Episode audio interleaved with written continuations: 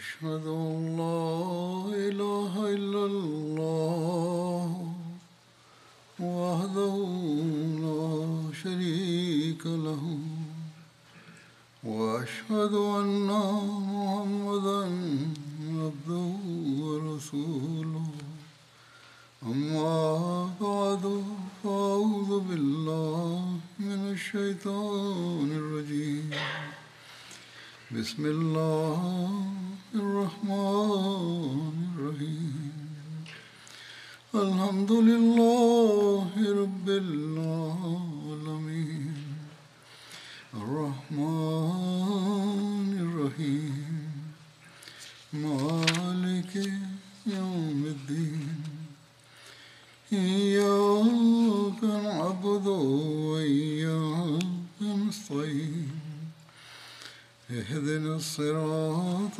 المستقيم صراط الذين أنعمت عليهم غير المغضوب عليهم ولا الضالين. ഞാൻ നബി തിരുമേനി സല്ലല്ലാഹു അലൈഹി വസല്ലമയുടെ യുദ്ധങ്ങളെ സംബന്ധിച്ച് ചില കാര്യങ്ങൾ പറയുന്നതാണ്.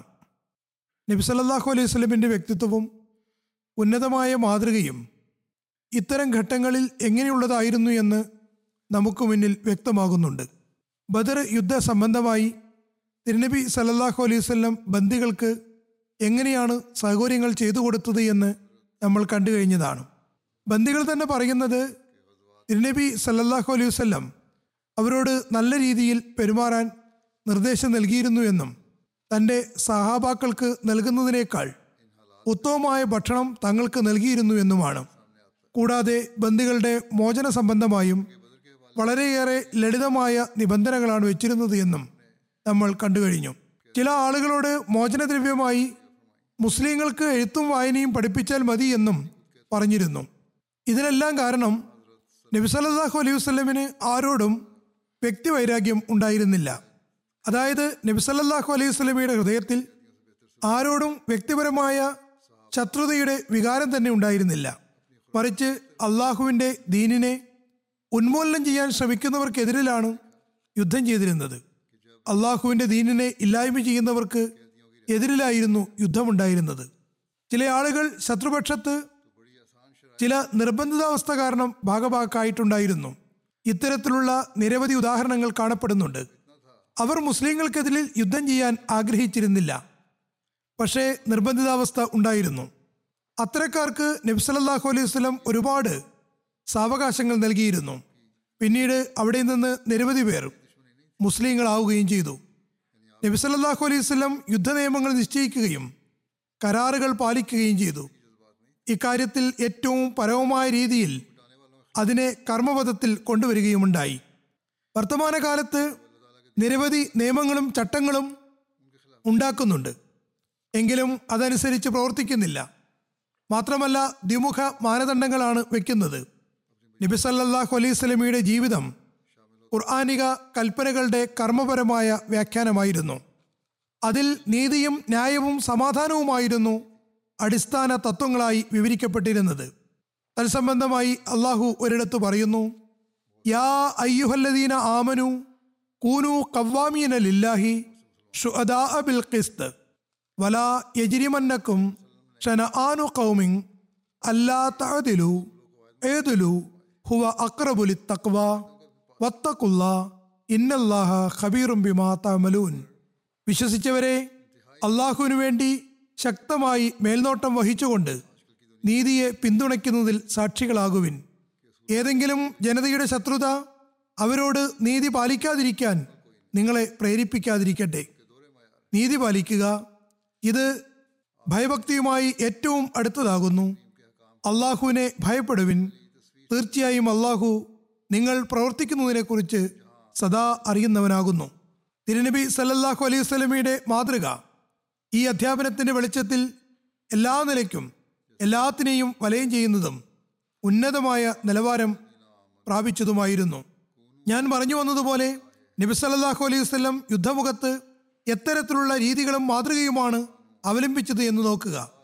ഇതിനെക്കുറിച്ച് ബദർ യുദ്ധത്തിനു പുറമെ മറ്റ് യുദ്ധങ്ങളെക്കുറിച്ചും ഞാൻ വിവരിക്കുന്നതാണ്. ഇതിൽ ശരിയാത്ത്, അതായത് നബി സല്ലല്ലാഹു അലൈഹി വസല്ലം തൻ്റെ ജീവിതകാലത്ത് യുദ്ധത്തിന് വേണ്ടി പറഞ്ഞയച്ച സംഘങ്ങൾ, ഇത് മറ്റുള്ളവരുടെ നേതൃത്വത്തിൽ ആരെങ്കിലും സൈന്യാധിപനായി നിശ്ചയിച്ചുകൊണ്ട് അയക്കപ്പെട്ട സംഘങ്ങളായിരുന്നു. ഏതായാലും ഇതൊരു നീണ്ട ചരിത്രമാകുന്നു. ഇതിലും കുറേ ഖുതുബകൾ ആവശ്യമായി വന്നേക്കാം. ഇന്ന് ഉഹദ് യുദ്ധ സംബന്ധമായി ഞാൻ വിവരിക്കുന്നതാണ്. ചരിത്ര സംഭവങ്ങൾ വ്യക്തമാക്കുന്നത് ഈ യുദ്ധം ശത്രുക്കൾ തങ്ങളുടെ ശത്രുതയുടെ തീഷ്ണതയിൽ ആരംഭിച്ചതായിരുന്നു. അങ്ങനെ മുസ്ലിങ്ങൾക്കും നിർബന്ധിതാവസ്ഥയിൽ യുദ്ധത്തിനു വേണ്ടി പുറപ്പെടേണ്ടി വന്നു. ഇതിൻ്റെ വിശദീകരണത്തിൽ പറയുന്നു, ഈ യുദ്ധം ബദർ യുദ്ധത്തിന് ഒരു വർഷത്തിന് ശേഷം ഹിജറ 3-ാം വർഷം ശവ്വാൽ മാസത്തിൽ ശനിയാഴ്ചയാണ് നടന്നത്. ചരിത്രകാരന്മാരും ജീവചരിത്രകാരന്മാരും ഉഹദ് യുദ്ധം ഹിജറ 3-ാം വർഷം ശവ്വാൽ മാസത്തിലായിരുന്നു എന്ന കാര്യത്തിൽ ഏകാഭിപ്രായക്കാരാണ്. എന്നാൽ അപൂർവം ഒരു നിവേദനത്തിൽ ഈ യുദ്ധം ഹിജറ 4-ാം വർഷമായിരുന്നു നടന്നത് എന്ന് പറയുന്നു. ശവ്വാൽ മാസത്തിലെ തീയതിയെക്കുറിച്ച് വ്യത്യസ്ത അഭിപ്രായങ്ങളുണ്ട്. കൂടുതലും ശവ്വാൽ മാസം 7-15 തീയതികൾക്കുള്ളിൽ നടന്നു എന്ന പരാമർശമാണ് കാണുന്നത്. Ibn Ishaq, Ibn Hisham, Tabari തുടങ്ങിയവർ ശവ്വാൽ 15 എന്ന് എഴുതിയിട്ടുണ്ട്. നബി സല്ലല്ലാഹു അലൈഹി വസല്ലം മദീനയിൽ നിന്ന് വെള്ളിയാഴ്ച അസ്ർ നമസ്കാരത്തിന് ശേഷം പുറപ്പെട്ടു. ശനിയാഴ്ച സൂര്യൻ ഉയരുന്നതിന് മുമ്പേ ഉഹദിൻ്റെ മൈതാനത്തെത്തി. ഉഹദ് എന്നത് പ്രസ്തുത പ്രദേശത്തുണ്ടായിരുന്ന ഒരു മലയുടെ പേരാണ്. ഇത് മദീനയിൽ നിന്ന് ഏകദേശം 3 മൈൽ ദൂരെ സ്ഥിതി ചെയ്യുന്നു. ഉഹദ് മല ഇപ്പോഴുള്ള മസ്ജിദ് നബിയിൽ നിന്ന് ഏകദേശം 4 കിലോമീറ്റർ വടക്ക് ഭാഗത്താണുള്ളത്. ഇപ്പോഴുള്ള മദീനയുടെ ജനവാസം ഈ പർവ്വതത്തിൻ്റെ താഴ്വര വരെയും എത്തിയിരിക്കുന്നു. മറ്റു വിധത്തിൽ പറഞ്ഞാൽ ഇതിൻ്റെ ചുറ്റുവട്ടത്തുമായി പരന്നു കിടക്കുന്നു. ഉഹദ് പർവ്വതവും വിശുദ്ധ സ്ഥലങ്ങളിലാണ് ഉൾപ്പെടുന്നത്. ഉഹദ് കിഴക്ക് പടിഞ്ഞാറായി പരന്നു കിടക്കുന്നു. അത് 6 കിലോമീറ്റർ ഉണ്ട്. ഈ പർവ്വതനിരയുടെ നിറം ചുവന്ന നിറത്തോട് സാധർമ്യമുള്ളതാണ്. സീറത്ത് ഖാത്തമുൻ നബിയീനിൽ ഹദരത്ത് മീസ ബഷീർ അഹമ്മദ് സാഹിബ് ഉഹദ് യുദ്ധത്തിൻ്റെ തീയതി ഹിജറ 3-ാം വർഷം ശവ്വാൽ മാസം 15, അതായത് ക്രിസ്താബ്ദം 624 മാർച്ച് 31 ശനിയാഴ്ചയാണെന്ന് എഴുതിയിരിക്കുന്നു. ഇതിൻ്റെ കൂടുതൽ വിശദീകരണം ഇപ്രകാരമാണ്. ഈ യുദ്ധത്തിന് ബദർ യുദ്ധമാണ് നിമിത്തമായത്. ഇതിൽ കുറേശികൾക്ക് ഗുണപാഠദായകമായ പരാജയം സംഭവിച്ചു. അവരുടെ മൂപ്പന്മാരായ Abdullah bin Abi Rabia, Ikrima bin Abi Jahl, Safwan bin Umayya, Asad bin Muttalib, Jubair bin Mutam, Haris bin Hisham, ഹുവൈത്ത് bin Abdul Uzza തുടങ്ങിയവരും കുറേശികളിലെ മറ്റ് ചില നേതാക്കന്മാരും അബൂ സുഫിയാന്റെ അടുക്കൽ വരികയുണ്ടായി. ബദർ യുദ്ധം കാരണമുണ്ടായ കച്ചവട സംഘത്തിൽ അവരുടെ കുറച്ച് സമ്പത്തുണ്ടായിരുന്നു. ഈ കച്ചവട സമ്പത്ത് മക്കയിൽ കൊണ്ടുവന്ന് പതിവ് രീതി അനുസരിച്ച് ദാറുൻ നദവയിൽ വയ്ക്കുകയും ചെയ്തു. അവരുടെ സമ്പത്ത് അവരുടെ കൈകളിലേക്ക് എത്തിച്ചില്ല. കാരണം ഈ സമ്പത്ത് അബൂ സുഫിയാൻ കൊണ്ടുവന്ന സമയത്ത് ബദർ യുദ്ധത്തിന് വേണ്ടി പോയി കഴിഞ്ഞിട്ടുണ്ടായിരുന്നു. കാരണം ഈ സമ്പത്ത് അബൂ സുഫിയാൻ കൊണ്ടുവന്ന സമയത്ത് അവരെല്ലാം ബദർ യുദ്ധത്തിന് വേണ്ടി പോയി കഴിഞ്ഞിട്ടുണ്ടായിരുന്നു. ബദർ യുദ്ധം കഴിഞ്ഞ് കുറച്ച് കാലത്തിന് ശേഷം അവർ അബൂ സുഫിയാൻ അടുക്കലെത്തി പറഞ്ഞു, മുഹമ്മദ് സല്ലല്ലാഹു അലൈഹി വസല്ലം നമ്മുടെ നിരവധി ആളുകളെ വധിച്ചിരിക്കുന്നു. ആയതിനാൽ ഈ കച്ചവട സമ്പത്ത് കൊണ്ട് മുഹമ്മദ് സല്ലല്ലാഹു അലൈഹി വസല്ലമായി യുദ്ധം ചെയ്യാൻ തയ്യാറെടുപ്പ് നടത്തുക. ഒരുപക്ഷെ നമ്മൾ നമ്മുടെ വധിക്കപ്പെട്ട ആളുകൾക്ക് വേണ്ടി പകരം ചോദിക്കുന്നതിൽ വിജയിച്ചേക്കാം. തുടർന്ന് അവർ പറഞ്ഞു, ഞങ്ങൾ സന്തോഷപൂർവ്വം ഈ കച്ചവട സംഘത്തിൻ്റെ ലാഭം കൊണ്ട് മുഹമ്മദ് സല്ലല്ലാഹു അലൈഹി വസല്ലമായി യുദ്ധത്തിനു വേണ്ടി ഒരു സൈന്യത്തെ തയ്യാറാക്കുന്നതിനും സന്നദ്ധരാണ്. ഇത് കേട്ടപ്പോൾ അബൂ സുഫിയാൻ പറഞ്ഞു, ഞാൻ ഈ അഭിപ്രായത്തെ അംഗീകരിക്കുന്നു. ബനു അബ്ദുൽ മനാഫ് എൻ്റെ കൂടെയുണ്ട്. അതിനുശേഷം ഖുറൈശികൾ സമ്പത്തിൽ നിന്ന് ലാഭം വേർതിരിച്ചു. അത് 50,000 ദീനാർ വിലമതിക്കുന്നതായിരുന്നു. മൂലധനം അതിൻ്റെ ഉടമസ്ഥന്മാർക്ക് നൽകുകയും ചെയ്തു.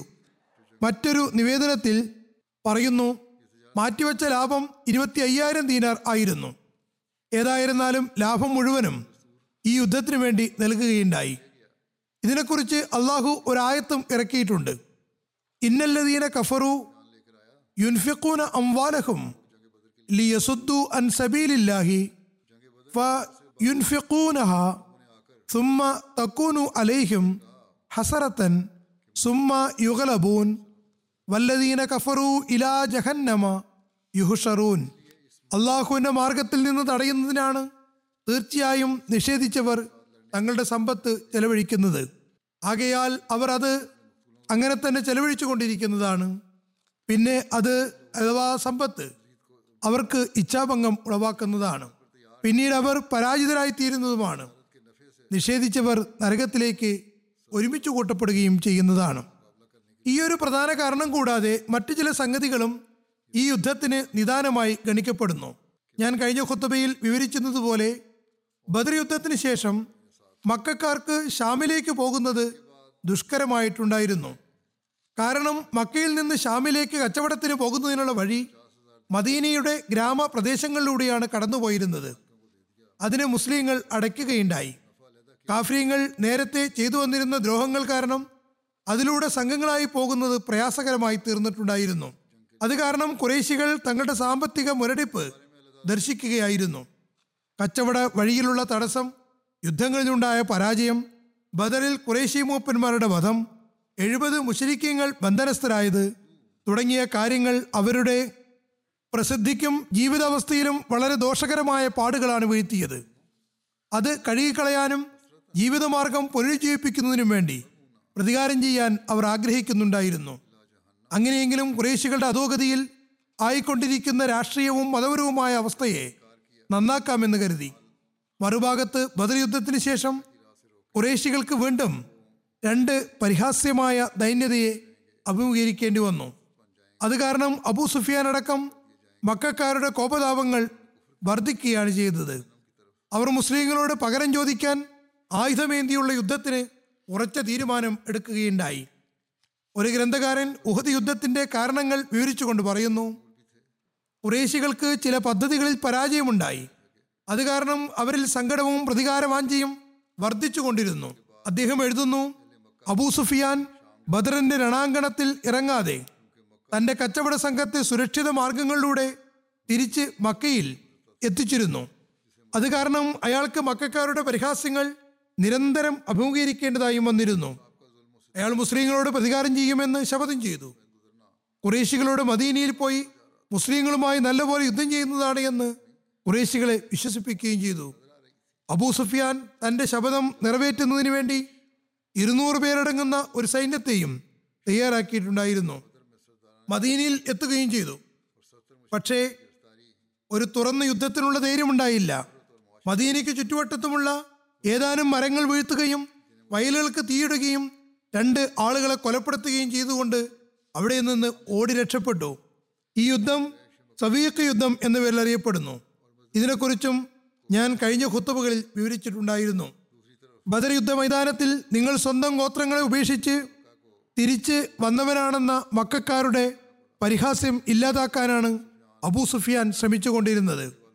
പക്ഷേ ഈ നിഷ്ഫലമായ നീക്കത്തിന് ശേഷം ജനങ്ങൾ അബൂ സുഫിയാൻ്റെ ഇത്തരം കുട്ടിക്കളിയെ പ്രത്യേക വാക്കുകളിൽ തന്നെ പരിഹസിക്കാൻ തുടങ്ങിയിരുന്നു.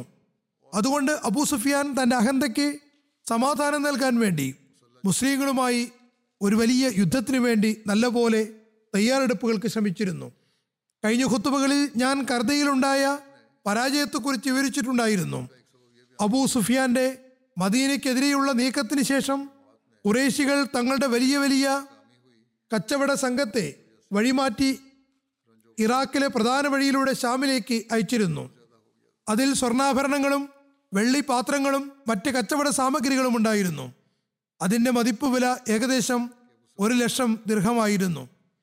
ഈ കച്ചവട സംഘം കർദ അരുവിയിൽ ഇറങ്ങിക്കൊണ്ടിരിക്കുമ്പോൾ ഹദ്രത്ത് സെയ്ദ് ബിൻ ഹാരിസ് മദീനയുടെ അതിരുകൾക്കുള്ളിൽ നിന്ന് ഖുറൈശി സംഘത്തെ തടയുന്നുണ്ടായിരുന്നു. ഖുറൈശികളുടെ എല്ലാ കച്ചവട സമ്പത്തുകളും പിടിച്ചടക്കി മദീനയിലേക്ക് എത്തിച്ചു. ബദർ യുദ്ധത്തിലെ ഏറ്റവും മോശമായ പരാജയത്തിന് ശേഷം ഖുറൈശികൾക്ക് കർദയിലുണ്ടായ ഈ സംഭവം വളരെ വലിയൊരു അപമാനമായിരുന്നു. അതായത്, അവർ ആ സ്ഥലത്ത് മദീനയുടെ അടുത്ത് തന്നെ ഉണ്ടായിരുന്നു.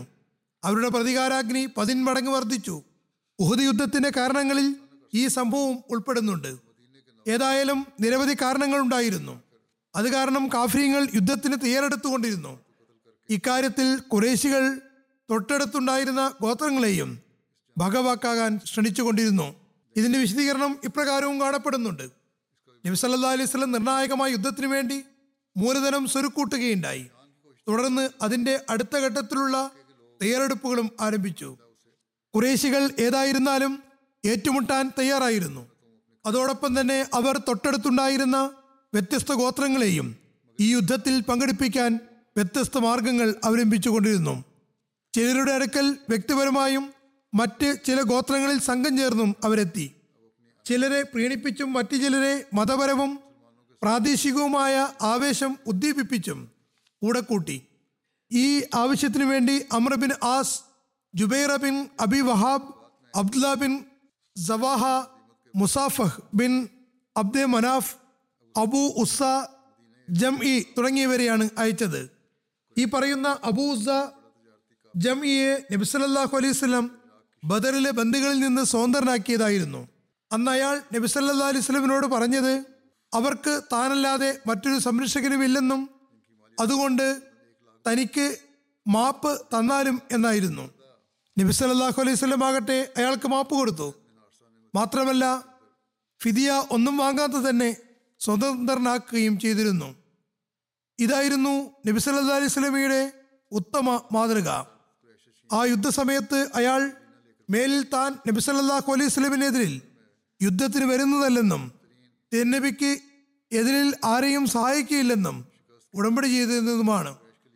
പക്ഷേ ഉഹദ് യുദ്ധവേളയിൽ സഫ്വാൻ ബിൻ ഉമയ്യയുടെ ഉപഹാരങ്ങളിൽ അത്യാഗ്രഹം പ്രകടിപ്പിച്ചുകൊണ്ട് തൻ്റെ ഉടമ്പടി അയാൾ ലംഘിക്കുകയാണുണ്ടായത്. തൻ്റെ കവിതകളിലൂടെ അറബികൾക്ക് പ്രതികാരാവേശം ഉണ്ടാക്കി കൊടുത്തുകൊണ്ടിരുന്നു. ഈ കവികൾ ഗോത്രങ്ങളിൽ പോയി അവരെയും ഇളക്കിവിട്ടിരുന്നു, അവരുടെ പൂർവ്വകാലത്തെ ഓർമ്മിപ്പിച്ചുകൊണ്ടിരുന്നു. കിനാന, തആമ തുടങ്ങിയ ഗോത്രങ്ങളും മറ്റ് ഗോത്രങ്ങളിൽ നിന്നുമായി നിരവധി ആളുകൾ അവരുടെ വാക്കുകൾക്ക് റാമൂനാൽ തയ്യാറായിരിക്കുന്നു. മദീനയിൽ മിന്നലാക്രമണം നടത്തുമെന്ന് ഉറപ്പുവാങ്ങുകയുണ്ടായി. ഉറപ്പുവാങ്ങുക മാത്രമല്ല അതിൽ പങ്കെടുപ്പിക്കുകയും ചെയ്തു. കാഫിര്യങ്ങൾ യുദ്ധത്തിൽ തയ്യാറെടുപ്പുകൾ നടത്തുകയാണെന്ന് ഹദരത്ത് അബ്ബാസ് റസൂൽ സല്ലല്ലാഹു അലൈഹി വസല്ലമയെ അറിയിക്കുകയുണ്ടായി. ഇതിൻ്റെ വിശദീകരണം ഇപ്രകാരമാണ്.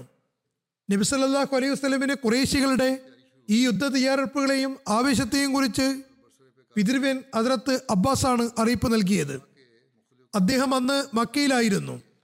ഹദരത്ത് അബ്ബാസ് നബി സല്ലല്ലാഹു അലൈഹി വസല്ലമന് ഈ അറിയിപ്പ് നൽകിയത് ബനു ഗഫാർ ഗോത്രത്തിലെ ഒരു വ്യക്തിയുടെ കയ്യിൽ കത്ത് കൊടുത്തയച്ചുകൊണ്ടായിരുന്നു. ഹദരത്ത് അബ്ബാസ് അയാളെ കത്ത് കൊടുക്കുന്നതിന് വേണ്ടി കൂലി കൊടുത്ത് തയ്യാറാക്കിയതായിരുന്നു. 3 ദിവസം തുടർച്ചയായി യാത്ര ചെയ്ത് മദീനയിലെത്തി ആ കത്ത് നബി സല്ലല്ലാഹു അലൈഹി വസല്ലമനെ ഏൽപ്പിക്കണമെന്ന് അയാളോട് നിബന്ധന വെച്ചിരുന്നു. അങ്ങനെ അയാൾ രാപ്പകൽ യാത്ര ചെയ്തു. 3-ാമത്തെ ദിവസം നബി സല്ലല്ലാഹു അലൈഹി വസല്ലമയുടെ സവിധത്തിലെത്തി. അയാൾ ഈ കത്തുമായി എത്തുമ്പോൾ നബി സല്ലല്ലാഹു അലൈഹി വസല്ലം ഖുബായിലായിരുന്നു. നബി സല്ലല്ലാഹു അലൈഹി വസല്ലം ആ കത്തിന്റെ സീൽ പൊട്ടിക്കുകയും തുടർന്ന് ഉബയ്യ് ഇബ്നു കഅബിനെ കത്ത് കൊടുത്തുകൊണ്ട് അത് വായിച്ചു കൊടുക്കാനും പറഞ്ഞു. ഉബയ്യ് ഇബ്നു കഅബ് വായിച്ചു കൊടുത്തു. നബി സല്ലല്ലാഹു അലൈഹി വസല്ലം ഉബയ്യനോട് പ്രസ്തുത കത്തിനെയും അതിലെ വിവരങ്ങളെയും രഹസ്യമാക്കി വയ്ക്കാൻ നിർദ്ദേശിച്ചു. മറ്റൊരു പരാമർശത്തിൽ പറയുന്നു, നബി സല്ലല്ലാഹു അലൈഹി വസല്ലം സഅദ് ബിൻ റബീഇന്റെ വീട്ടിലേക്ക് പോയി അദ്ദേഹത്തോട് ഹദരത്ത് അബ്ബാസിന്റെ കത്തിനെ കുറിച്ച് പരാമർശിച്ചിരുന്നു. അതിനുശേഷം പറഞ്ഞു, ഞാൻ നല്ലതാണ് പ്രതീക്ഷിക്കുന്നത്, നിങ്ങൾ ഈ കത്ത് രഹസ്യമാക്കി വെക്കണം. നബി സല്ലല്ലാഹു അലൈഹി വസല്ലം സഅദിന്റെ വീട്ടിലെത്തിയപ്പോൾ അദ്ദേഹത്തിന്റെ ഭാര്യ അദ്ദേഹത്തിന്റെ അടുത്തെത്തി ചോദിച്ചു, നബി സല്ലല്ലാഹു അലൈഹി വസല്ലം എന്താണ് പറഞ്ഞിരുന്നത്? അവർ സംസാരിച്ചു കൊണ്ടിരുന്നത് ആ സ്ത്രീ വീടിനകത്ത് ഇരുന്ന് കേൾക്കുകയായിരുന്നു. അവർ പറഞ്ഞു, ഞാൻ എല്ലാ കാര്യവും കേൾക്കുകയുണ്ടായി എന്ന് പറഞ്ഞ് ചിലർ തയ്യാറെടുപ്പുകൾ നടത്താറില്ല. അപ്പോൾ സഅദ് ഇന്നാലില്ല എന്ന് പറയുകയുണ്ടായി. തുടർന്ന് ഭാര്യയോട് പറഞ്ഞു, നീ ഞങ്ങളുടെ സംസാരം കേൾക്കുമെന്ന് ഞാൻ കരുതിയിരുന്നില്ല. അദ്ദേഹം തൻ്റെ ഭാര്യയെ നബി സല്ലല്ലാഹു അലൈഹി വസല്ലമയുടെ സവിധത്തിലേക്ക് കൊണ്ടുപോയി കാര്യങ്ങളെല്ലാം കേൾപ്പിച്ചു. എന്നിട്ട് പറഞ്ഞു, യാ റസൂലല്ലാഹ്, ഈ കാര്യങ്ങളെല്ലാം ജനങ്ങൾക്കിടയിൽ പരക്കുമോ എന്ന് ഞാൻ ഭയപ്പെടുന്നു. ഞാൻ ഈ കാര്യം പരത്തിയെന്ന് നബി സല്ലല്ലാഹു അലൈഹി വസല്ലം കരുതിയേക്കാം. വാസ്തവത്തിൽ നബി സല്ലല്ലാഹു അലൈഹി വസല്ലം എന്നോട് ഈ കാര്യം രഹസ്യമാക്കി വെക്കാൻ പറഞ്ഞതായിരുന്നു. അപ്പോൾ നബി സല്ലല്ലാഹു അലൈഹി വസല്ലം പറഞ്ഞു, ശരി, നീ സ്ത്രീയെ പറഞ്ഞയക്കുക. ഒരുപക്ഷെ അവർക്ക് മുന്നറിയിപ്പ് നൽകിയിട്ടുണ്ടാകാം. ഒരു ഭാഗത്ത് നബി സല്ലല്ലാഹു അലൈഹി വസല്ലം മുൻകരുതൽ എടുത്തിട്ടുണ്ടായിരുന്നു. മറുഭാഗത്ത് മദീനയിലെ യഹൂദികളും മുനാഫിക്കീങ്ങളും നബി സല്ലല്ലാഹു അലൈഹി വസല്ലമയെ നല്ലൊരു വാർത്തയും നൽകുകയുണ്ടായില്ല എന്ന് പ്രചരിപ്പിക്കാൻ തുടങ്ങി. അവർക്ക് സ്വയമേവ തങ്ങളുടെ ഉള്ളിൻ്റെ ഉള്ളിൽ പറയാനും അവർക്ക് സ്വയമേവ തങ്ങളുടെ ഉള്ളിലുള്ളത് പറയാനും പരിഹസിക്കാനും ഒരവസരം കിട്ടുകയായിരുന്നു. അവർ ഈ വാർത്തയെ പൊടുപ്പുന്നൊങ്ങലും വെച്ച് നല്ലപോലെ പരത്തുകയുണ്ടായി. ഇസ്ലാമിൽ വിശ്വസിക്കുന്നവരെ ഭയപ്പെടുത്താൻ നല്ലപോലെ ശ്രമിച്ചുകൊണ്ടിരുന്നു. അങ്ങനെ ഈ വാർത്ത മദീനയുടെ ചുറ്റുവട്ടത്തും പരന്നു തുടങ്ങി. ഓരോരുത്തരും ജാഗരൂകരായി. മക്കയിലെ മുശ്രിക്കുകൾ വീണ്ടും യുദ്ധത്തിന് തയ്യാറാക്കുന്നു എന്ന സംസാരമായിരുന്നു മദീനയിൽ നാലു ഭാഗത്തും. അല്ലാമ ഇബ്നു അബ്ദുൽ ബർ വിവരിക്കുന്നു, ഹദരത്ത് ഇബ്നു അബ്ബാസ് മുശ്രിക്കുകളുടെ വിവരങ്ങൾ എഴുതി നബി സല്ലല്ലാഹു അലൈഹി വസല്ലമയുടെ സവിധത്തിലേക്ക് അയക്കുകയുണ്ടായി. മക്കയിലെ മുസ്ലിങ്ങൾ അബ്ബാസിനെ തങ്ങളുടെ സഹായിയായിട്ടാണ് കണ്ടിരുന്നത്. അതേസമയം അബ്ബാസ് മദീനയിൽ നബി സല്ലല്ലാഹു അലൈഹി വസല്ലമയുടെ അടുക്കലെത്താൻ ആഗ്രഹിക്കുകയായിരുന്നു. എന്നാൽ നബി സല്ലല്ലാഹു അലൈഹി വസല്ലം അദ്ദേഹം മക്കയിൽ തന്നെ തുടരുന്നതാണ് നല്ലതെന്ന് അറിയിപ്പ് നൽകുകയുണ്ടായി. ഹസ്രത്ത് അബ്ബാസിന്റെ കത്തുകൾ വളരെ വിശദമായിട്ടുള്ളവയായിരുന്നു. ഒരു കത്തിൽ അദ്ദേഹം എഴുതുന്നു, ഖുറൈശികളുടെ സൈന്യം അങ്ങയുടെ അടുത്തേക്ക് പുറപ്പെട്ടിരിക്കുന്നു.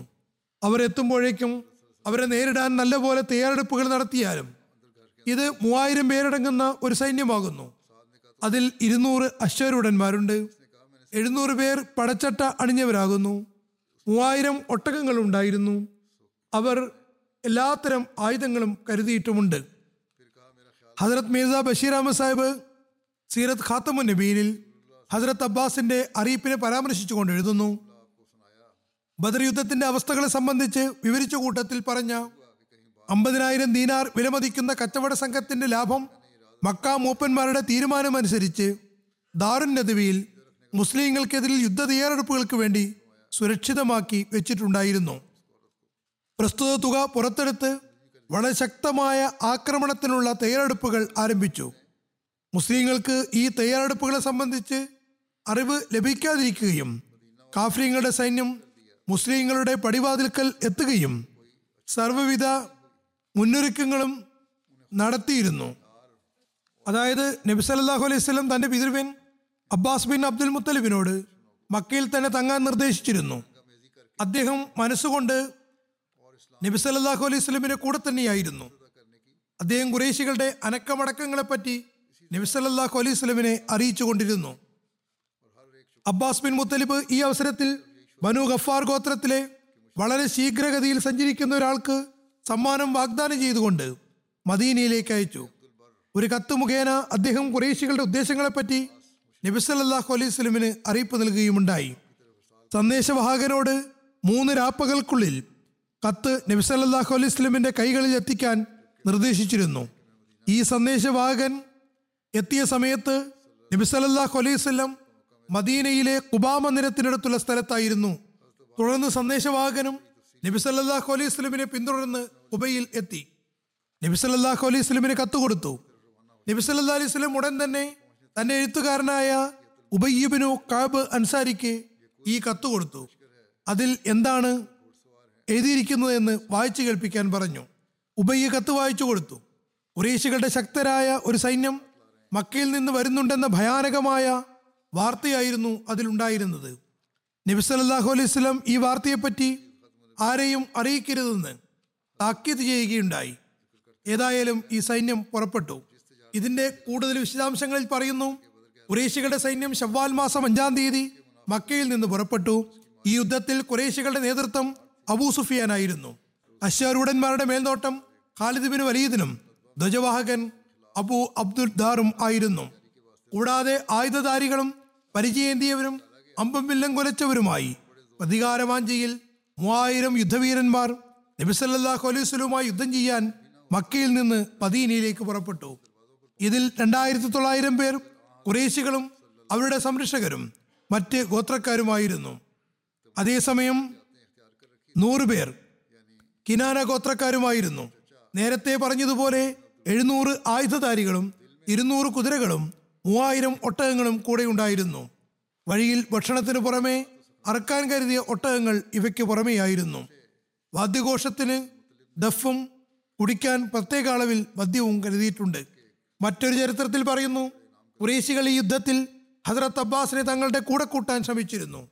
എന്നാൽ അബ്ബാസ് ഒഴികഴി പറയുകയാണ് ഉണ്ടായത്. അതായത് ബദർ യുദ്ധാവസരത്തിൽ അദ്ദേഹം ബന്ദിയാക്കപ്പെട്ടപ്പോൾ മോചിപ്പിക്കാൻ ആരും തന്നെ ശ്രമിച്ചിരുന്നില്ല എന്ന കാര്യം അദ്ദേഹം ഓർമ്മിപ്പിക്കുകയായിരുന്നു. നിരവധി സ്ത്രീകളും പ്രതികാരവാഞ്ചിയിൽ പുരുഷന്മാരോടൊപ്പം യുദ്ധത്തിന് പോകാൻ വാശി പിടിക്കുന്നുണ്ടായിരുന്നു. അതേപ്പറ്റി ഒരാൾ കൂടിയാലോചന വേളയിൽ പറഞ്ഞു, ഞങ്ങൾ തലയിൽ ശവക്കച്ചിയും കെട്ടിയാണ് പോകുന്നത്. വധിക്കപ്പെട്ടവർക്ക് വേണ്ടി പ്രതികാരം ചെയ്യാൻ കഴിഞ്ഞില്ലെങ്കിൽ ഞങ്ങൾ ജീവനോടെ തിരിച്ചു വരുന്നതല്ല. അതുകൊണ്ട് സ്ത്രീകൾ നമ്മളോടൊപ്പം ഉണ്ടാകുന്നത് നല്ലതാണ്. അവർ നമുക്ക് ആവേശം പകരുകയും ബദറിലെ സംഭവങ്ങൾ ഓർമ്മിപ്പിച്ച് നമുക്ക് മുന്നേറാൻ പ്രേരണ നൽകുകയും ചെയ്യുന്നതാണ്. അപ്പോൾ നൗഫൽ ബിൻ മുആവില ദേലി പറഞ്ഞു, ഈ സ്ത്രീകൾ നമ്മുടെ അന്തസ്സും അഭിമാനവുമാകുന്നു. അഥവാ നമ്മൾ പരാജയപ്പെടുകയാണെങ്കിൽ ഇവർക്കുണ്ടാകുന്ന മാനഭംഗം കാരണം നമ്മുടെ അന്തസ്സും മണ്ണടിക്കുന്നതാണ്. അതായത് പലതരം അഭിപ്രായങ്ങളും വരികയുണ്ടായി. അബൂ സുഫിയാന്റെ ഭാര്യ ഹിന്ദും ഈ സന്ദർഭത്തിൽ അവിടെ ഉണ്ടായിരുന്നു. ഈ രണ്ട് അഭിപ്രായങ്ങളും പുരുഷന്മാരുടെ ഭാഗത്ത് നിന്നാണ് വന്നത്. അപ്പോൾ അവൾ പറഞ്ഞു, ജനങ്ങളെ, നിങ്ങൾ ജീവനോടെ വരുമോ എന്നതോർത്ത് വിഷമിക്കേണ്ട. നിങ്ങൾ ബദറിൽ നിന്നും സുരക്ഷിതരായി തിരിച്ചു വന്നവരാണ്. നിങ്ങൾ നിങ്ങളുടെ സ്ത്രീകളെയും കണ്ടതാണ്. ഈ യുദ്ധത്തിൽ സ്ത്രീകളെ കൂടെ കൊണ്ടുവരുന്നത് തടയാൻ നിങ്ങൾക്ക് സാധ്യമല്ല. ഈ ഒരു അബദ്ധം നിങ്ങൾ ബദറിൽ ചെയ്തതാണ്. അന്ന് നിങ്ങൾ സ്ത്രീകളെ തിരിച്ചയച്ചു. ഈ സ്ത്രീകൾ ബദർ യുദ്ധത്തിൽ കൂടെ ഉണ്ടായിരുന്നുവെങ്കിൽ അവർ നിങ്ങൾക്ക് ആവേശം പകർന്ന് യുദ്ധത്തിലേക്ക് തന്നെ തിരിച്ചുവിടുമായിരുന്നു. ഖേദകരമെന്ന് പറയട്ടെ, ബദറിന്റെ രണാങ്കണത്തിൽ നമ്മുടെ ഏതാനും പ്രിയപ്പെട്ടവർ ശത്രുക്കളുടെ കൈകളാൽ കൊല്ലപ്പെടുകയുണ്ടായി. ഏതായാലും ഖുറൈശി മൂപ്പന്മാർ ഹിന്ദിന്റെ വാക്കുകളോട് യോജിക്കുകയും സ്ത്രീകൾക്കും സൈന്യത്തോടൊപ്പം പോകാൻ അനുമതി നൽകുകയും ചെയ്തു. സൈന്യത്തോടൊപ്പം ഉണ്ടായിരുന്ന സ്ത്രീകളുടെ എണ്ണം 15 പറയപ്പെടുന്നു. ഇതിൽ അബൂ സുഫിയാന്റെ ഭാര്യ ഹിന്ദ് ബിൻത് ഉത്ബയെയും ഇക്രിമ ബിൻത് അബൂജഹലിന്റെ ഭാര്യ Umm Hakim bin Haris bin ഹിഷാമിനെയും ഹാരിസ് ബിൻ ഹിഷാം തന്റെ ഭാര്യ ഫാത്തിമ ബിൻത് വലീദിനെയും സഫാൻ ബിൻ ഉമയ്യ തന്റെ ഭാര്യ ബുർസ ബിൻത് മസൂദിനെയും, ഇവർ അബ്ദുല്ല ബിൻ സഫാന്റെ മാതാവുമായിരുന്നു, കൂടെ കൂട്ടിയിരുന്നു. ഇബ്നു ഇസാഖ് പറയുന്നു, അംർ ബിൻ ആസ് തന്റെ ഭാര്യ റയ്യത്തൻ ബിൻത് മൻബഇനെയും തൽഹ ബിൻ അബി തൽഹ തന്റെ ഭാര്യ സുലാഹ് ബിൻത് സഅദിനെയും കൂടെ കൂട്ടിയിട്ടുണ്ടായിരുന്നു. ജലാസ്, കിലാബ് എന്നിവയുടെ മാതാവുമായിരുന്നു അവർ. ജസാഹും മുസാഫ, ജലാസ്, കിലാബ് എന്നിവരുടെ മാതാവുമായിരുന്നു. ഇവരെല്ലാം ഉഹദ് യുദ്ധത്തിൽ കൊല്ലപ്പെട്ടു. ബനു മാലിക് ഗോത്രത്തിലെ ഖന്നാസ് ബിൻ മാലിക് തൻ്റെ മകൻ അബി ഉസൈർ ബിൻ ഉമൈറിൻ്റെ കൂടെയാണ് വന്നത്. ഇവർ ഹസ്രത്ത് മുസൈബ് ബിൻ ഉമൈറിൻ്റെ മാതാവായിരുന്നു. ബനു ഹാരിസ് ഗോത്രത്തിലെ ഉംറ ബിൻ അഹ്ലമയും യുദ്ധത്തിൽ പങ്കെടുത്തിരുന്നു. യുദ്ധത്തിൽ ഹിന്ദ് ബിൻ ഉത്ബയുടെ അടുക്കൽ അടിമയായ വേശ്യ വരുമ്പോൾ, അല്ലെങ്കിൽ വേശ്യയുടെ അടുക്കൽ ഹിന്ദ എത്തുമ്പോൾ, ഹിന്ദ് അവരോട് ഇങ്ങനെ ചോദിക്കുമായിരുന്നു, അബൂ ദസ്മ, ഇത് അവൻ്റെ വിളിപ്പേരാകുന്നു, ഞങ്ങളുടെ മനസ്സിന് സമാധാനം ഉണ്ടാക്കുന്ന കാര്യങ്ങൾ ചെയ്യുക. നീഗ്രോ അടിമയായ വേശ്യയുടെ പക്കൽ ഒരമ്പുണ്ടായിരുന്നു. അത് ഏറെ വിഷമയവുമായിരുന്നു. അത് ആരുടെയെങ്കിലും ദേഹത്ത് തറച്ചാൽ അയാൾ ജീവനോടെ രക്ഷപ്പെടുമായിരുന്നില്ല. വേശി സുബൈർ ബിൻ മുത്തമിൻ്റെ അടിമയായിരുന്നു. അയാൾ വേശിയെ വിളിച്ച് പറഞ്ഞു, നീയും സൈന്യത്തോടൊപ്പം വരണം. നീ ഹംസയെ ഷഹീദാക്കിയാൽ, അതായത് വധിച്ചാൽ, ഞാൻ നിന്നെ സ്വതന്ത്രനാക്കുന്നതാണ്. കാരണം ഹംസ എൻ്റെ പിതൃവ്യനായ തഈമിയ ബിൻത് അദീനെ വധിച്ചിട്ടുണ്ട്.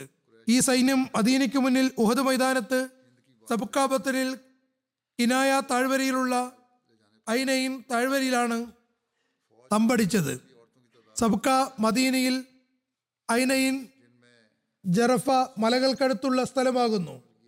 ജറഫ് മദീനയിൽ നിന്ന് 3 മൈൽ വടക്ക് സ്ഥിതി ചെയ്യുന്നു. ഐനൈൻ ഉഹദിലുള്ള ഒരു മലയുടെ പേരാകുന്നു. ഉഹദിനും ഈ മലയ്ക്കുമിടയിൽ ഒരു താഴ്വരയുണ്ട്. കിനാഅ മദീനയ്ക്കും ഉഹദിനുമിടയിൽ മദീനയിലെ അറിയപ്പെടുന്ന 3 താഴ്വരകളിൽ ഒന്നാകുന്നു. ഇതാണ് അത് സ്ഥിതി ചെയ്യുന്ന സ്ഥലം.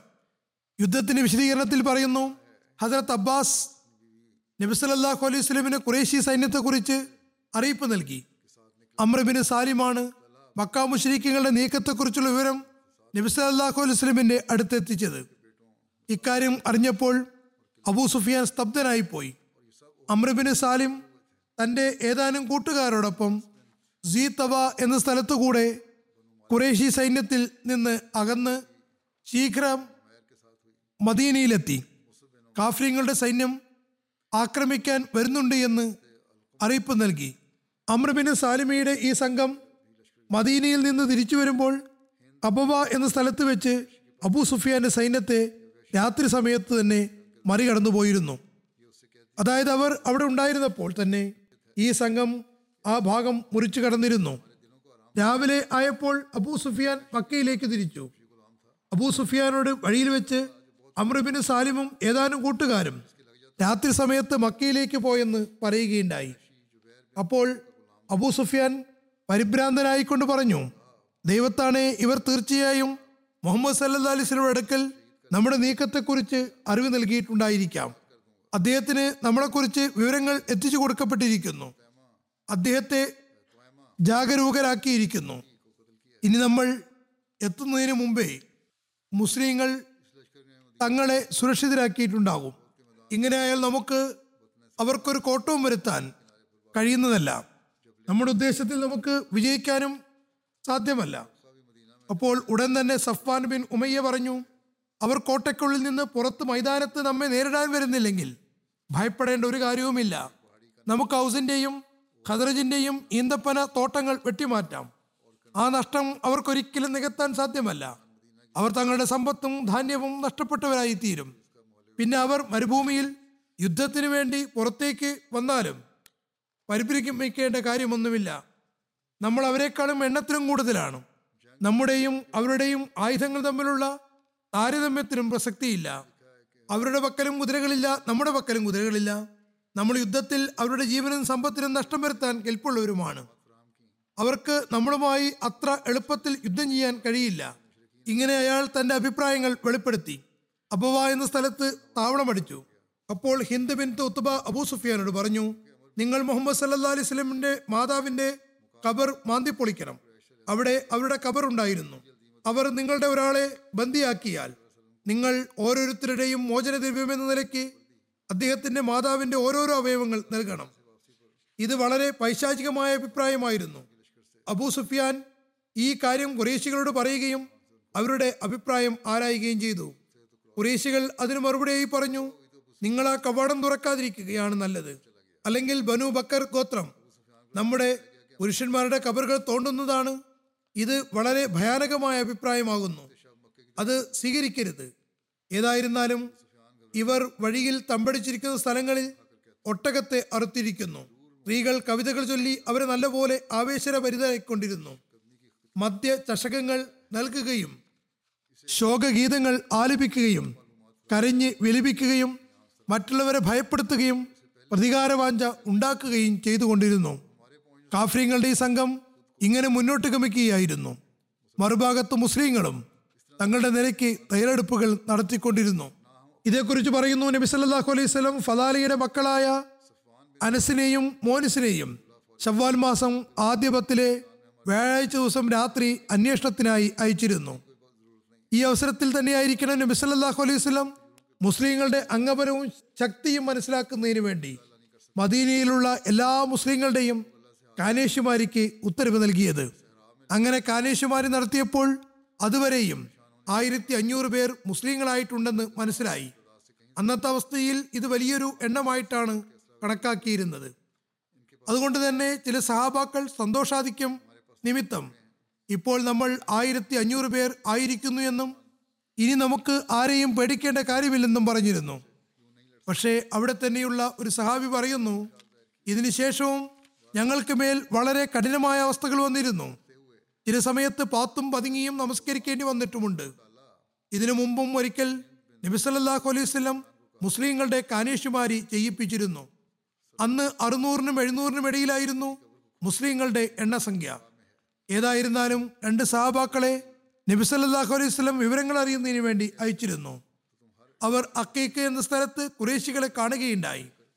തിരിച്ച് നബി സല്ലല്ലാഹു അലൈഹി വസല്ലം അടുക്കലെത്തി കാഫിറുകളുടെ സൈന്യത്തെക്കുറിച്ച് വിവരം നൽകുകയും ചെയ്തു.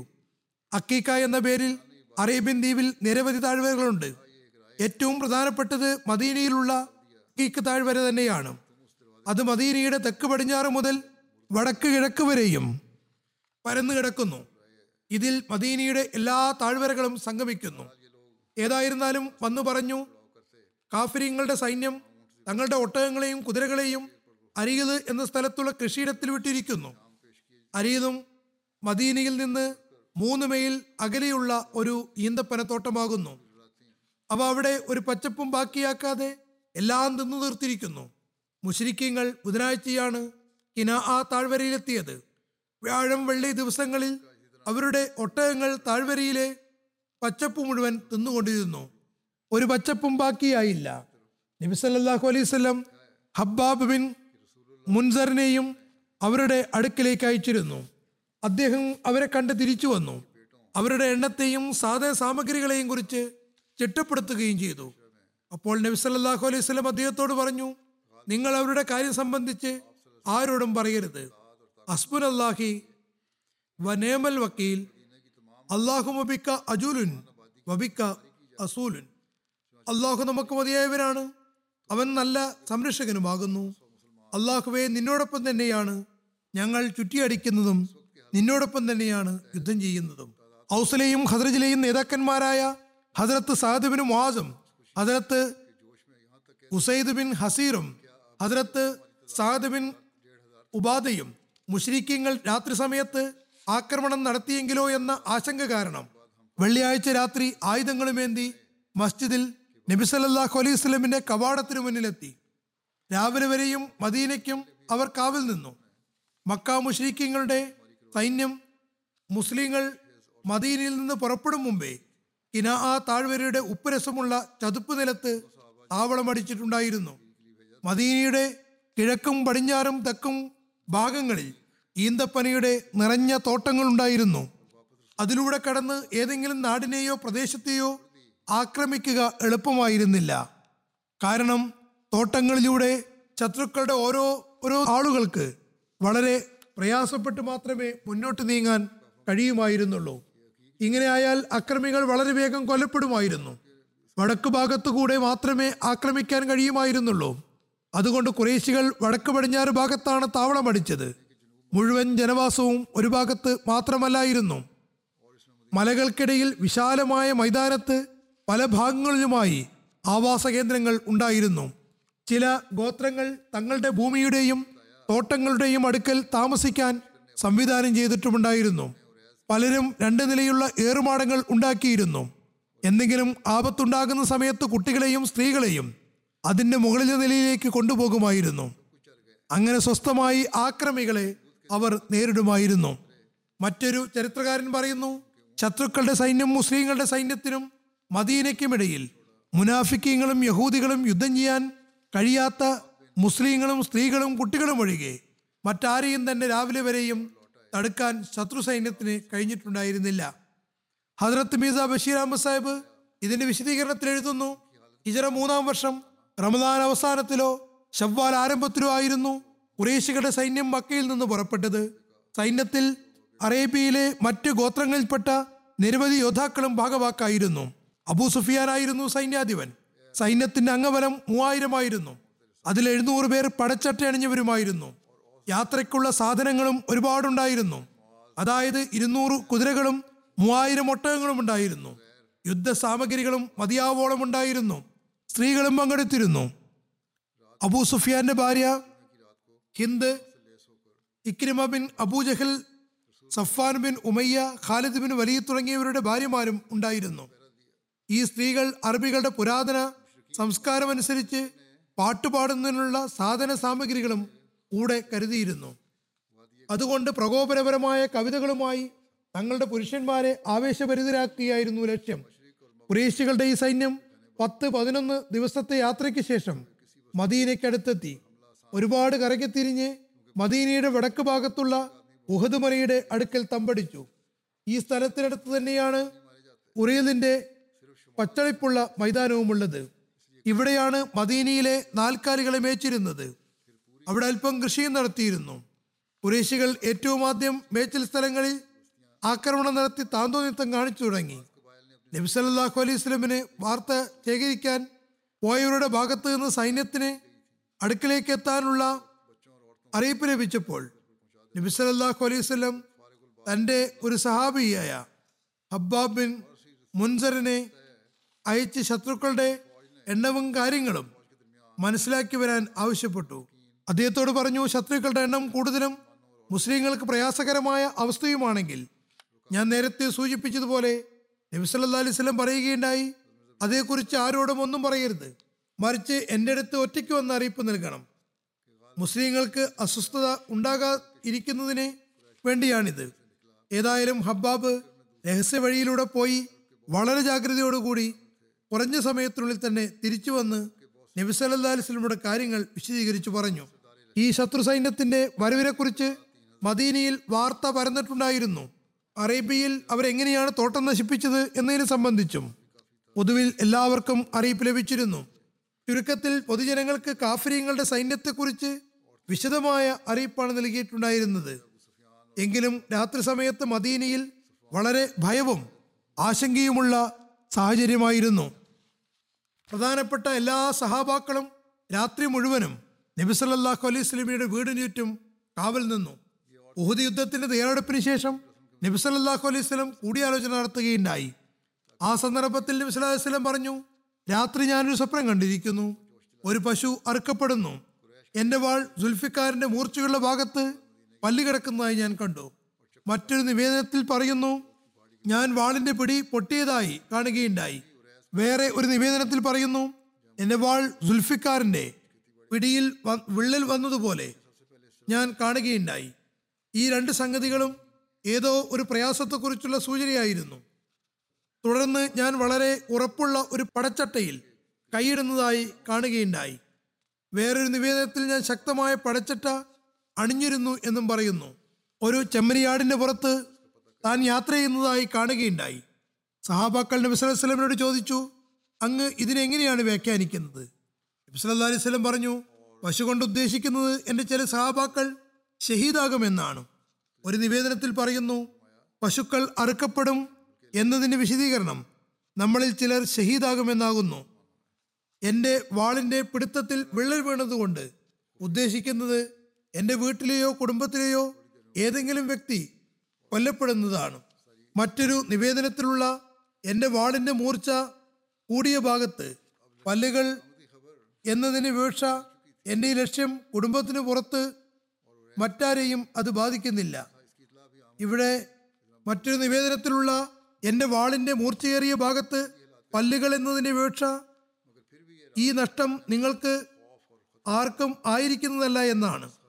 അതായത് കുടുംബത്തിന് പുറത്ത് മറ്റാരെയും അത് ബാധിക്കുന്നതല്ല. ഇവിടെ ഫിലോൽ എന്ന പദമാണ് വന്നിട്ടുള്ളത്. ഇവിടെ വന്നിട്ടുള്ള പദത്തിൻ്റെ അർത്ഥം വാളിൻ്റെ മൂർച്ചയേറിയ ഭാഗം പൊട്ടിപ്പോവുക എന്നതാണ്. പിന്നെ വാളിൻ്റെ പിടുത്തത്തിൽ വിള്ളൽ വീണതുകൊണ്ട് അല്ലെങ്കിൽ അത് പൊട്ടുന്നത് കൊണ്ടുള്ള ഉദ്ദേശം രണ്ട് ആപത്തുകൾ അഭിമുഖീകരിക്കേണ്ടി വരും എന്നാകുന്നു. ഉറപ്പുള്ള പടച്ചട്ട കൊണ്ടുള്ള വിവക്ഷ മദീനയാണ് കവചമെന്നാകുന്നു. ചെമ്മരിയാട് കൊണ്ട് ഉദ്ദേശിക്കുന്നത് ഞാൻ ശത്രുക്കളുടെ സഹായികളെ വധിക്കുമെന്നാണ്. ഏതായിരുന്നാലും നബി സല്ലല്ലാഹു അലൈഹി വസല്ലം യുദ്ധസംബന്ധമായി കൂടിയാലോചന നടത്തി. Ibn Utba, Ibn Ishaq, Ibn Saad തുടങ്ങിയവർ പറയുന്നു, നബി സല്ലല്ലാഹു അലൈഹി വസല്ലം ഈ സ്വപ്നം വെള്ളിയാഴ്ച രാത്രിയാണ് കണ്ടത്. രാവിലെ ആയപ്പോൾ നബി സല്ലല്ലാഹു അലൈഹി വസല്ലം സഹാബാക്കളുടെ അടുത്തെത്തി അള്ളാഹുവിനെ സ്തുതിച്ചതിന് ശേഷം തൻ്റെ സ്വപ്നം വിവരിച്ചു. തുടർന്ന് പറഞ്ഞു, നിങ്ങൾ അഭിപ്രായപ്പെടുകയാണെങ്കിൽ മദീനയിൽ തന്നെ തങ്ങാം. സ്ത്രീകളെയും കുട്ടികളെയും നമുക്ക് കോട്ടകളിലേക്ക് എത്തിക്കാം. അവർ പുറത്താണ് നിൽക്കുന്നതെങ്കിൽ അത് ഏറ്റവും മോശ സ്ഥലമായിരിക്കും. അവർ നമ്മുടെ പട്ടണത്തിൽ പ്രവേശിക്കുകയാണെങ്കിൽ നമ്മൾ അവരുമായി തെരുവോരങ്ങളിൽ ഏറ്റുമുട്ടുന്നതാണ്. കാരണം നമുക്ക് അവർ വരുന്ന വഴിയെക്കുറിച്ച് അവരെക്കാൾ നന്നായി അറിയാം. കുന്നുകളുടെ മുകളിൽ നിന്നും അവർക്ക് നേരെ കല്ലെറിയാനും കഴിയുന്നതാണ്. അവരെല്ലാ ഭാഗത്തു നിന്നും മദീനയെ നിർമ്മാണ പ്രവൃത്തികൾ കൊണ്ട് സുരക്ഷിതമാക്കിയിട്ടുണ്ടായിരുന്നു. മദീന ഒരു കോട്ട പോലെയായിരുന്നു. നബി സല്ലല്ലാഹു അലൈഹി വസല്ലം പറഞ്ഞ അഭിപ്രായം തന്നെയായിരുന്നു മുഹാജിരികളും അൻസാരികളുമായ വലിയ സഹാബാക്കൾക്കും ഉണ്ടായിരുന്നത്. അബ്ദുല്ലാ ബിൻ ഉബയ്യും ഇതേ അഭിപ്രായമാണ് പറഞ്ഞത്. എന്നാൽ മുസ്ലിങ്ങളുടെ ഒരു വിഭാഗം പറഞ്ഞു, അതിൽ ഭൂരിഭാഗവും യുവാക്കളായിരുന്നു. അവർക്ക് ബദറിൽ പങ്കെടുക്കാൻ കഴിഞ്ഞിട്ടുണ്ടായിരുന്നില്ല. ഷഹീദാകാനുള്ള അദമ്യമായ ആഗ്രഹവും ഉണ്ടായിരുന്നു. ശത്രുക്കളുമായി പൊരുതാൻ ആഗ്രഹിച്ചിരുന്നു. അവർ പറഞ്ഞു, യാ റസൂലല്ലാഹ്, നമ്മൾ മദീനയ്ക്ക് പുറത്ത് ശത്രുക്കളുടെ അടുക്കിലേക്ക് പോകുന്നതാണ്. നമ്മൾ ഭീരുക്കളാണെന്ന് അവർ കരുതാൻ ഇടവരരുത്. അബ്ദുല്ലാഹ് ബിൻ ഉബൈ പറഞ്ഞു, യാ റസൂലല്ലാഹ്, മദീനയിൽ തന്നെ തങ്ങിയാലും പുറത്തേക്ക് പോകരുത്. നമ്മൾ മദീനയ്ക്ക് പുറത്ത് അള്ളാഹുവാണെ ശത്രുക്കളുമായി ഏറ്റുമുട്ടിയപ്പോഴെല്ലാം പരാജയപ്പെട്ടതാണ്. എന്നാൽ മദീനയിൽ യുദ്ധം ചെയ്തപ്പോഴെല്ലാം നമ്മൾ വിജയിക്കുകയാണ് ഉണ്ടായത്.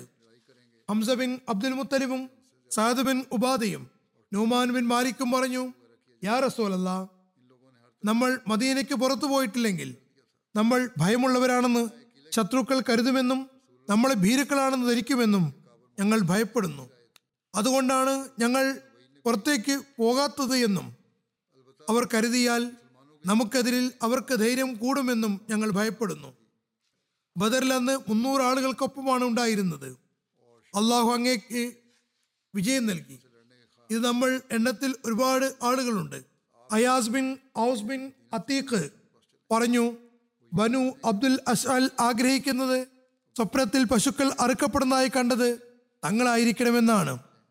അവർ പറഞ്ഞു, പ്രസ്തുത പശുക്കൾ ഞങ്ങളാകണമെന്നാണ് ഞങ്ങൾ ആഗ്രഹിക്കുന്നത്. അവരെ കൂടാതെയുള്ളവർ പറഞ്ഞു, ഈ 2 നന്മകളിൽ ഒന്ന് വിജയവും മറ്റൊന്ന് ശഹാദത്തുമാണ്. നമ്മുടെ വീടുകളിൽ പ്രവേശിക്കാമെന്ന് അറബികൾ മനക്കോട്ട കെട്ടേണ്ടതില്ല. ഹദ്റത്ത് ഹംസ പറഞ്ഞു, അങ്ങേക്ക് ഗ്രന്ഥം ഇറക്കി തന്നവനാണ് സത്യം. ഏതുവരെ മദീനയ്ക്ക് പുറത്ത് പോയി എൻ്റെ വാളുകൾ കൊണ്ടോ മറ്റോ അവരുമായി യുദ്ധം ചെയ്യാൻ കഴിയുന്നില്ലെങ്കിൽ ഞാനിന്ന് ഭക്ഷണം കഴിക്കുന്നതല്ല. അങ്ങനെ അദ്ദേഹം വെള്ളിയും ശനിയും നോമ്പിൽ തന്നെ കഴിച്ചുകൂട്ടി. അദ്ദേഹം ഷഹീദാക്കപ്പെടുമ്പോൾ നോമ്പുള്ള അവസ്ഥയിലായിരുന്നു. നുമാൻ ബിൻ മാലിക്ക് പറയുന്നു, യാ റസൂലല്ലാഹ്, ഞങ്ങളെ സ്വർഗത്തിൽ നിന്ന് അകറ്റരുതേ. ആരുടെ കയ്യിലാണോ എൻ്റെ ജീവനുള്ളത് അവനാണേ സത്യം. ഞാൻ തീർച്ചയായും സ്വർഗത്തിൽ പ്രവേശിക്കുന്നതാണ്. നബി സല്ലല്ലാഹു അലൈഹി വസല്ലം ചോദിച്ചു, അതെങ്ങനെ? അദ്ദേഹം പറഞ്ഞു, കാരണം ഞാൻ അള്ളാഹുവിനെയും റസൂലിനെയും സ്നേഹിക്കുന്നു. മറ്റൊരു നിവേദനത്തിൽ പറയുന്നു, അള്ളാഹു അല്ലാതെ മറ്റൊരു ആരാധ്യനില്ലെന്നും മുഹമ്മദ് സല്ലല്ലാഹു അലൈഹി വസല്ലം അള്ളാഹുവിൻ്റെ ദൂതനാണെന്നും ഞാൻ സാക്ഷ്യം വഹിക്കുന്നു. ഞാൻ യുദ്ധദിവസം പിന്തിരിഞ്ഞോടുന്നതല്ല. അപ്പോൾ നബി സല്ലല്ലാഹു അലൈഹി വസല്ലം പറഞ്ഞു, നീ പറഞ്ഞത് സത്യമാണ്. അദ്ദേഹവും ഈ യുദ്ധത്തിൽ ഷഹീദായി. മാലിക് ബിൻ സിനാൻ ഖുദ്രിയും ഇയാസ് ബിൻ അത്തീഖും മറ്റൊരു സംഘവും യുദ്ധത്തിന് പോകാൻ നല്ലപോലെ പ്രേരിപ്പിച്ചുകൊണ്ടിരുന്നു. ഹദ്റത്ത് മിർസ ബഷീർ അഹ്മദ് സാഹിബ് ഇതിന്റെ വിശദീകരണത്തിൽ സീറത്ത് ഖാത്തമുൻ നബിയിൽ എഴുതുന്നു, നബി സല്ലല്ലാഹു അലൈഹി വസല്ലം മുസ്ലിങ്ങളെ ഒരുമിച്ച് കൂട്ടി ഖുറൈശികളുടെ ആക്രമണത്തെ കുറിച്ച് അഭിപ്രായം ആരാഞ്ഞു. മദീനയിൽ തന്നെ നിന്ന് ഉള്ള ആക്രമണമാണോ നല്ലത്, അതല്ല പുറത്തേക്ക് ഇറങ്ങണമോ? അഭിപ്രായം ചോദിക്കുന്നതിന് മുമ്പേ നബി സല്ലല്ലാഹു അലൈഹി വസല്ലം ഖുറൈശികളുടെ ആക്രമണത്തെയും അവരുടെ രക്തദാഹത്തെയും കുറിച്ച് സൂചിപ്പിക്കുകയുണ്ടായി. തുടർന്ന് പറഞ്ഞു, ഞാനൊരു സ്വപ്നം കാണുകയുണ്ടായി. ഞാനിപ്പോൾ വിവരിച്ച സ്വപ്നം നബി സല്ലല്ലാഹു അലൈഹി വസല്ലമിനെ കേൾപ്പിക്കുകയും ചെയ്തു. സഹാബാക്കൾ അതിന്റെ വ്യാഖ്യാനം ചോദിച്ചപ്പോൾ നബി സല്ലല്ലാഹു അലൈഹി വസല്ലം പറഞ്ഞു, പശു അറക്കപ്പെട്ടത് കൊണ്ട് ഞാൻ മനസ്സിലാക്കുന്നത് എൻ്റെ ചില സഹാബാക്കൾ ഷഹീദാക്കപ്പെടുമെന്നാണ്. എൻ്റെ വാളിൻ്റെ അരികു പൊട്ടിയത് കൊണ്ടുള്ള വിവക്ഷ എൻ്റെ കുടുംബക്കാരിൽ ആരെങ്കിലും ഷഹീദാകുന്നതിനെ കുറിച്ചാണ് ഞാൻ കരുതുന്നു. അതല്ലെങ്കിൽ എനിക്ക് തന്നെയും എന്തെങ്കിലും പ്രയാസങ്ങൾ നേരിട്ടേക്കാം. പടച്ചട്ടയ്ക്കുള്ളിൽ കൈയിട്ടതിൻ്റെ വിവക്ഷ ഈ യുദ്ധത്തിൽ നമ്മൾ മദീനയ്ക്കുള്ളിൽ തന്നെ നിൽക്കുന്നതാണ് ഉചിതമാണെന്നതാണ്. അങ്ങനെയാണ് ഞാൻ കരുതുന്നത്. ചെമ്മരിയാടിന് പുറത്ത് യാത്ര ചെയ്തതിൻ്റെ വിവക്ഷ കാഫിറുകളുടെ സൈന്യാധിപൻ അല്ലെങ്കിൽ ധ്വജവാഹകൻ മുസ്ലിങ്ങളുടെ കൈകളാൽ കൊല്ലപ്പെടുമെന്നതാണ്. തുടർന്ന് നബി സല്ലല്ലാഹു അലൈഹി വസല്ലം അവരോട് അഭിപ്രായം ചോദിച്ചുകൊണ്ട് പറഞ്ഞു, ഈ സാഹചര്യത്തിൽ നമ്മൾ എന്താണ് ചെയ്യേണ്ടത് എന്നതിനെ സംബന്ധിച്ച് നേരത്തെ പറയുകയുണ്ടായി. നബി സല്ലല്ലാഹു അലൈഹി വസല്ലമയുടെ സ്വപ്നത്തിൽ ആകർഷകരായിക്കൊണ്ട് മദീനയിൽ നിന്ന് തന്നെ യുദ്ധം ചെയ്യാമെന്ന് അവർ പറഞ്ഞു. നബി സല്ലല്ലാഹു അലൈഹി വസല്ലമവും പ്രസ്തുത അഭിപ്രായം തന്നെയാണ് ഇഷ്ടപ്പെട്ടത്. എന്നാൽ ഭൂരിഭാഗം സഹാബാക്കളും പ്രത്യേകിച്ചും അവരിലുണ്ടായിരുന്ന ബദർ യുദ്ധത്തിൽ പങ്കെടുക്കാത്ത യുവാക്കൾ തങ്ങളുടെ ഷഹാദത്ത് കൊണ്ട് ദീനീ സേവനം ചെയ്യാനുള്ള അവസരം കിട്ടുന്നതിന് വേണ്ടി ആവേശത്തിലായിരുന്നു. അവർ ഷാട്ട്യം പിടിച്ചുകൊണ്ട് പട്ടണത്തിന് പുറത്ത് തുറസായ മൈതാനത്ത് വെച്ച് യുദ്ധം ചെയ്യണമെന്ന് അപേക്ഷിക്കുകയുണ്ടായി. അവരെത്രമാത്രം നിർബന്ധം കാണിച്ചു എന്നാൽ അവർ സമർപ്പിച്ച അഭിപ്രായവും ആവേശവും കണ്ടുകൊണ്ട് നബി സല്ലല്ലാഹു അലൈഹി വസല്ലം അവരുടെ അഭിപ്രായം സ്വീകരിക്കുകയും കാഫിറുകളുമായി തുറന്ന മൈതാനത്ത് വെച്ച് യുദ്ധം ചെയ്യുന്നതാണെന്ന് തീരുമാനിക്കുകയും ചെയ്തു. തുടർന്ന് ജുമാ നമസ്കാരത്തിന് ശേഷം നബി സല്ലല്ലാഹു അലൈഹി വസല്ലം അള്ളാഹുവിന്റെ മാർഗത്തിൽ ജിഹാദി എന്നതിനെക്കുറിച്ച് പൊതുവായി ആഹ്വാനം നടത്തിക്കൊണ്ട് ഈ യുദ്ധത്തിൽ പങ്കാളികളായി പുണ്യം കരസ്ഥമാക്കാൻ ആവശ്യപ്പെടുകയുണ്ടായി. ഇതിന്റെ ബാക്കി വിവരണങ്ങൾ ഇൻഷാ അല്ലാഹ് പിന്നീട് നൽകുന്നതാണ്. ഫലസ്തീനികൾക്ക് വേണ്ടി ദുആ ചെയ്തുകൊണ്ടിരിക്കുക. യുദ്ധവിരാമം തീർന്നതിന് ശേഷം വീണ്ടും അവർക്ക് മേൽ യാതൊരു മടിയും കൂടാതെ ബോംബ് വർഷിക്കുന്നതാണ്. വീണ്ടും നിരപരാധികൾ ഷഹീദാക്കപ്പെടും. എത്ര വലിയ ആക്രമണമായിരിക്കുമെന്ന് അള്ളാഹുവിന് മാത്രമേ അറിയൂ. ഇവരുടെ ഭാവിയെക്കുറിച്ച് വൻ ശക്തികളുടെ ഉദ്ദേശങ്ങൾ വളരെ ഭയാനകമാണ്. അതുകൊണ്ട് അവർക്ക് വേണ്ടി ഒരുപാട് ദുആകൾ ചെയ്യേണ്ടിയിരിക്കുന്നു. അള്ളാഹു കരുണ ചെയ്യുമാറാകട്ടെ.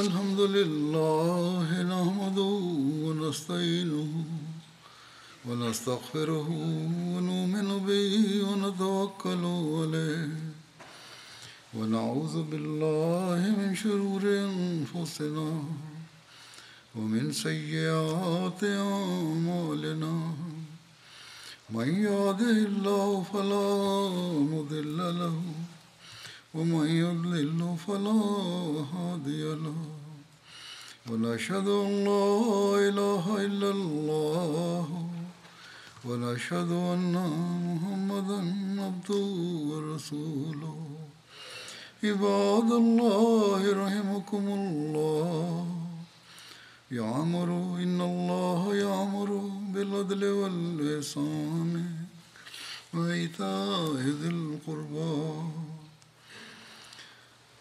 وينهى عن الفحشاء والمنكر والبغي يعظكم لعلكم تذكرون اذكروا الله يذكركم وادعوه يستجب لكم ولذكر الله أكبر.